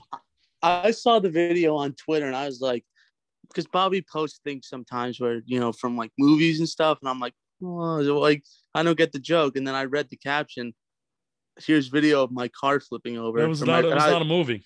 yeah, I was like, what? And then I, I, I listened even closer, and I was like, that's Bobby's voice. Like, I, I'm happy he's all right. Because my first thought, my first thought was, is he okay? Because I had him on the podcast in the past. You can see from the video that he's a big guy. Yeah. Like, and I, I was like, all right, well, he's fine. And then your reaction's like, I, I don't know if my if my card flip over, my neck would be bad, and my neck would be bad too. It's like, well, no, he was like, would you rather? Would you rather? So would you rather run into a tree versus so like maybe run into another car, or would you rather just stumble a little bit? And I'm like, I don't know. I've taken some stumbles in my day where I've uh, I have a very sensitive neck. I have a very sensitive neck, and I get sore necks very easily. So I I, I don't I don't know, but um, that's that's a fair at the in Bobby Skinner's brain. That's a fair question. Would you rather get in a car accident by running into a car or flipping a car? He was like, I would rather flip in a car. And I'm like, I would rather not get into a car accident at all. That's my yeah. that's my alternative. I think that's everyone in the at least on the northern side because we're both in the north. Yeah. I think that's just everyone's thought. And then Florida's you go down there and it's like a completely different world. Yeah. I, I there there is a part of me that I, I would love for him to to move up one day to to Jersey. So you know, one day when when we have a, a million different shows, when we have TalkinGiants, talking football, when we do like some simple man radio stuff, when we have a radio show and a whole bunch of stuff as we go forward in our you know our, our content lives together. I would I would like him to move up here so we can do everything in person. But I part of me just thinks I'm you're never going to remove Florida from Bobby. That's not something that's ever that's ever going to happen. And certainly, like you're not you're not taking my Giants away from me on Sunday. I need to be at MetLife, and you know, so that's uh that's I have I have that hope for Bobby one day, but I don't think I can ever take Florida out of him. Yeah, and he's going to be at the next two games, so that should prove yeah. that when I do listen to the pod their podcast, I don't just say that. He's going to who's going to do the game the following Sunday when you're both at the games. That that'll be I, weird. I guess that'll maybe that'll be a Danny. I, I hope Danny King is able to attend the Eagle game. That that may be the game where one game a year where we just may not have a lot of social media clips, which I think we're the only. We're really the only um. We're the only people on social media that really provided on a consistent basis, week in and week out, with the game day videos and stuff like that. Away games, I do it with Bobby, and then Bobby does it for every game. So, yeah, that Eagle game, it's you're just gonna have to watch it on TV. Oh boy, no clips on social media. Oh boy, I, I of course I watch every game, like you do. Um, let's see, you were on the fan. Yes, yes. I, how was that? So it was really it was cool like uh, bobby and i we were on the fan with uh, sean Mraz, uh, from he's also he also does cbs sports uh, he does a, a, radio show in the morning with cbs sports and then he does uh, giant stuff for WFAN. So he does like some of the pregame shows before the main pregame show comes on with uh you know Lance Meadows and Schmelk and uh, Papa Bob Papa and everybody like that, Jeff Feagles. So uh, Sean Mraz had us on, and I was in the parking lot. I was in parking lot K12 at MetLife Stadium. Um, I was in my car.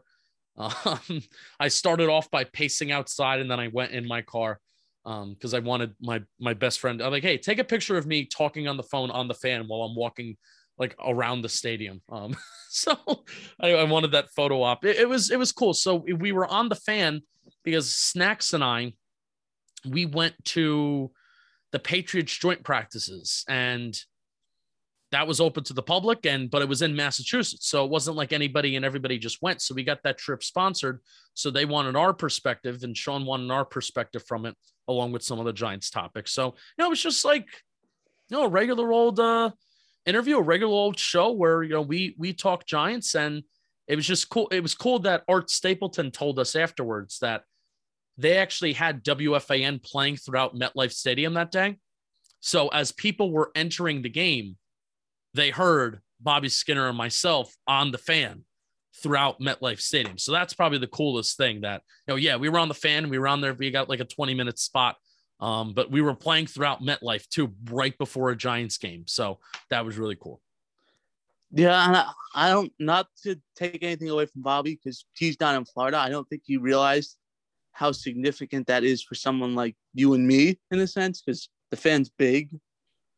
That's like yeah. I think it's the biggest radio station locally yeah, and so it's one it's one of the biggest in the world. I mean, frankly, it's yeah. one of the biggest sports radio stations in the world. Absolutely.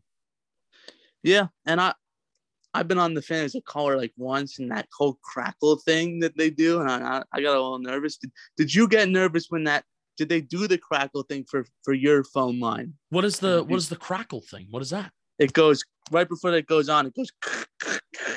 Oh no! I, I so no what so I so this is actually funny so when the producer, um, whose name was Rosenberg, no relation to Peter Rosenberg, um, the producer's name was Rosenberg. He picked up. I, I called and rung a little bit, and then he picked up and said, "Is this Justin?" And I said, "Yes." And then he's like, "All right." And then I was listening to the radio feed as it was coming through, so it wasn't just dead air.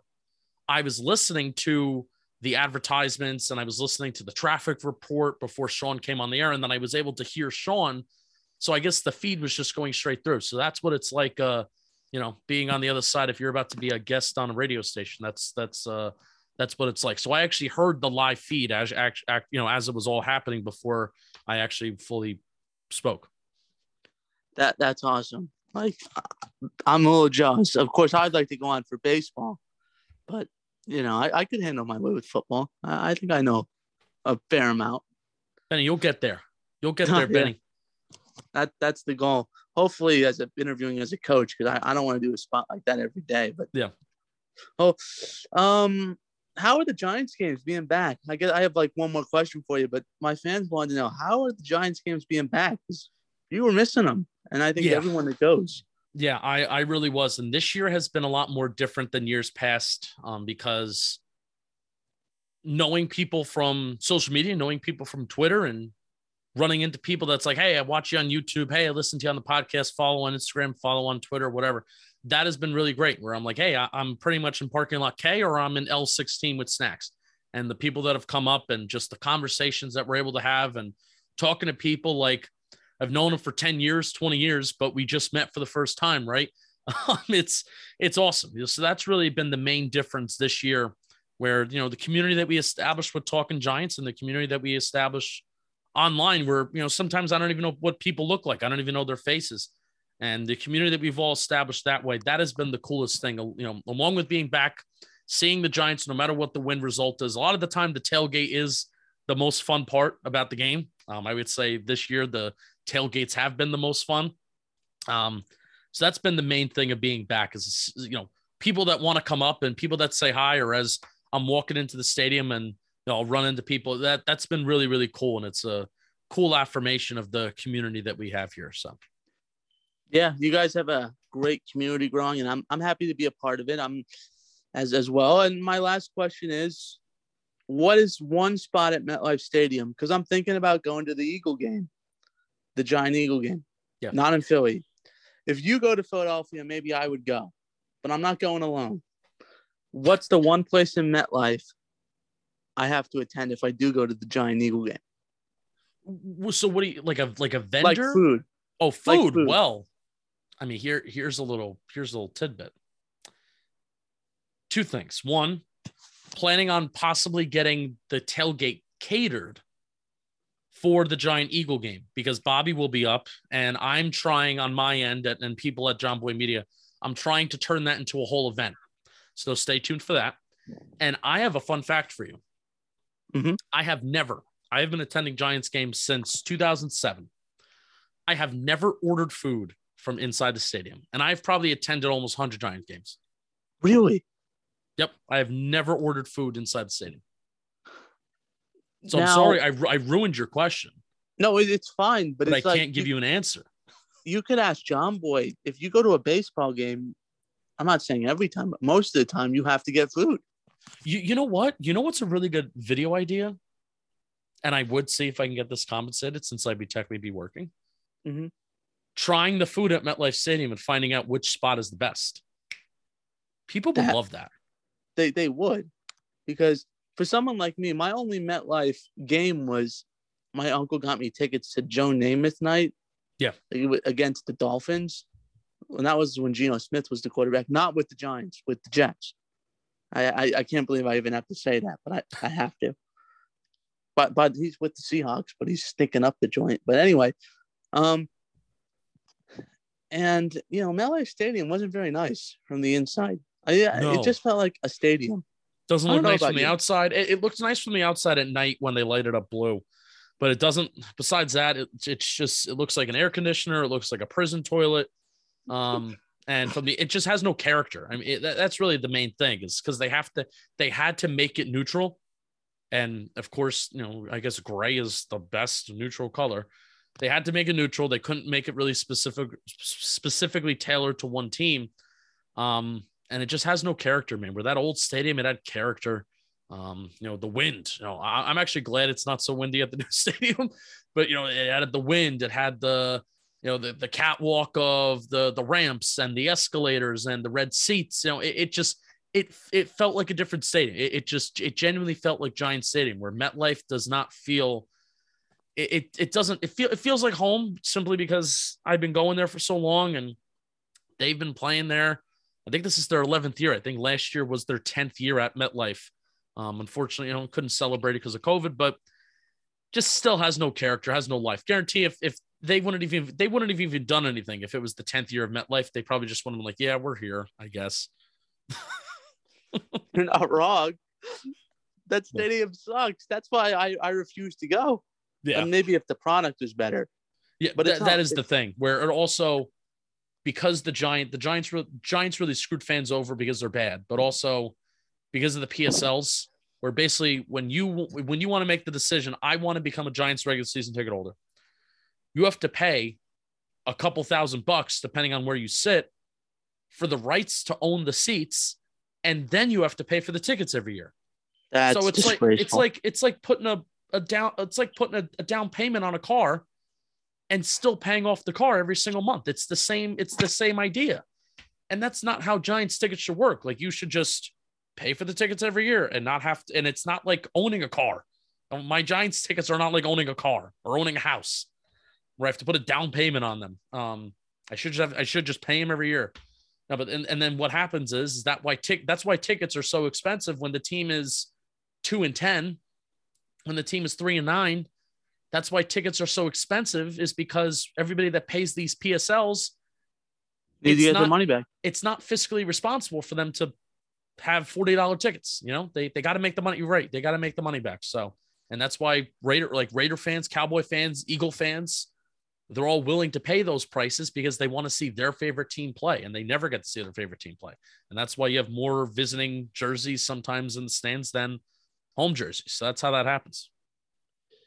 Yeah, and I blame John Mara for that. Yeah. I I really do. They don't make enough money. Yeah, they, they don't. Two hundred dollar jersey. They don't, they don't make enough money. No. Oh God, gosh. Uh, before we close here, I- this just popped in my head. This all can. This whole podcast we've had can stem back to one person, and I hate to say it because, like I've said on multiple podcasts, the Mara family has treated me very well by help by giving me things. This all hand goes back to John Mara. This all does. Yeah, yeah. So, how, like, how how so are you thinking? Because I mean, there's there's there's I mean- culture of the stadium, there's roster, there's maybe I- GM I- stuff. I don't want to blame the stadium because they're, they're the Jets thing because I don't really I think that's 50-50 like you said. I just mean our team construction. Yeah. What, what frankly what frankly happened in post Jerry Reese, right? Or not not even post Jerry Reese, post Tom Coughlin. Mhm. Not letting Jerry Reese go after Tom Coughlin, and then bringing in Mac, you know, promoting McAdoo. Um, you know, not bringing in. If if you saw that something wasn't working, and if you saw that the roster needed help after 2015, not firing Reese, and then basically you know, starting they fired everybody after 2017, right? But they still Yep. stayed within the building and they still stayed with what they were comfortable with. So that those are decisions that are made by John Mara. It's like, well, how much do I want to broaden? Or at the end of the day, he has a lot of say in those decisions, right? How much do I want to broaden my horizons in terms of this GM search? Is Ernie Accorsi really the best person to bring in after his his protege failed and two head coaches failed since then you know not going outside the building and not getting a fresh look at the organization. If you thought that you needed really a uh, if you thought that you needed a fresh look why not get that? Or simply just misevaluating. That, that's what the giants have done for years is misevaluating the roster thinking that they could win now in 2018 while also rebuilding. Like that's not the approach. And whoever's in the building telling john mara this is wrong. Like they're they're they're wrong. You know, Mhm. and that's the bottom line. So John Mara, he his life has been football. Um, he's not really a football guy, but he has people in the building that have been with him for a very very long time, who clearly over the last decade or you know since 2011, you know they, that have strayed him wrong, and that is a problem. Yeah, and the Mara family is a very seem very nice. Yeah, They- I, I believe that, and I also and I also genuinely believe He wants to win. that they want to win. And, and that's why I don't need I don't need Bob Papa and Carl Banks. They have a podcast and it's it's it's not bad. Um, it's the believe believe in Giants stuff. I don't need Bob Papa and Carl Banks to tell me how much the Mariners want to win. I don't need that. That's not what fans are. That's not what fans are critical about. Like they they they went on a big 20 minute, 15 minute. Bob Papa especially did went on a big 15 minute rant about saying, "Oh, John Mara wants to win." he's not in the media he's not in the he's not in the uh in the suite where the owners usually are. He's in the press box. He's in a box where your owners usually don't sit in. He wants to win. He's very passionate. Carl banks said i saw john mara at halftime one of these games and he said this game is effing winnable he cares it's like no we don't need we know he cares he kicks garbage cans and he throws chairs we He know he cares too. he spends, he's willing to spend money on the team. That's not what we're saying. It's about the process. He doesn't value the right process. Him almost wanting to win is to a fault. Him wanting to win too much is to a fault because the Giants aren't willing to do the things that's necessary to get to a roster that can win. He wants to take shortcuts. And that has been the problem with John Mara. That's been the problem. Not that he doesn't want to win. So that's where the you know, the big heads of the Giants organization. That's where they get the fans' criticism wrong. We're not saying you don't want to win. It's about the process of how you get there. And here's my closing thought on this, and then I'll let you close. Um, people compare John Mara now to Jeff Wilpon. Jeff Wilpon is the former New York Mets owner. The difference between them is Jeff Wilpon and Fred Wilpon did not care about the Mets. They milked that thing for everything it was worth. They would sign washed up has-beens that were like 38 and couldn't even pitch, couldn't even hit. John Mara doesn't do that. He lets the general manager do whatever he wants, and they make the wrong decisions. Mara continues to funnel money into the organization. He continues to try to win. The process just isn't right. But I, I heard that the other day, funny enough, on the fan, that well, John Mara is the new Fred and Jeff Wilpon, and that's just not true. Yeah, and at the end of the day, I don't know how much say John Mara has until John Mara comes out and says, you know, I I I made Dave Gettleman pick Saquon Barkley in 2018. I made, I really forced Jason Garrett on Joe Judge. We have these theories, right? But until yep. he actually until he actually comes out and says it and takes accountability for it, I'm gonna have to put it on the GM and I'm gonna have to put it on the coach. And you know whether whether that makes him a little bit cowardly or or, or what. But I, I, as a fan, I could think these things and think that he has more say than maybe what he leads on. But unless there is something definitive that tells me that John Maris said to do this and to do that, then I can't believe it. And I have to put the onus on those people who are supposed to make those decisions. Yeah. And one last thing, one on a positive note OBJ getting released, coming back to the Giants? No. I, no. I would I would say no. I would say no. He he wants to Benny. He wants to win. He wants to go to a contender after getting cut from a team because they literally asked him to not come back. And then all he's done the last couple years is not play because he's not healthy. And then he stunk this year. He has the audacity to say, I want to go to a. I, I, if you sign me and you're not a competitor, we're going to have a problem. Oh, dude, at, dude, at this point, at this point, if somebody's willing to write you a check, you should really freaking take it. Like, you know, you, you know what I mean? What, what has Odell Beckham Jr. done to deserve, to earn the right to dictate what he what he should do and what he wants to do and where he should go and what team wants to sign his checks. What has he done? He has earned nothing. He has earned nothing. Yeah, Francesa said it best a few years ago. Look at Odell Beckham Jr.'s record with the Giants, and now you could say it about the uh, Browns. And the Browns are a playoff contending team. That was the he just wasn't happy about his receptions, and he his father releasing that video, if I was a Browns fan, would really piss me off. How yep. many times I was open. Yeah, great. I'm glad glad you're open, but um, there's players every week in the NFL that are open. Um, you know, the what what I look at is I, I like to look at EPA. You know, that's uh, mm-hmm. expected points added. The EPA when Odell's off the field, whether it's in it's in it's in games that he's healthy or hurt and he's just not on the field, right? plays where Odell's off the field and plays where Odell's on the field, the EPA is substantially more when Odell's off the field than on the field. I don't care about wins losses. I, I care about how my team and how my offense is moving the ball. When a player's on the field, that's supposed to be good and he's supposed to be game changing and he's off. And the Browns throughout all these years have been better when he's off the field compared to on. So um, I don't care how often you're open, bud. You know, the team's just better without you. And Stefanski realized that, and he realized that, and he didn't even trade him. Didn't even bench. They didn't even bench him, and then traded him in the offseason. They didn't even trade him during the trade deadline.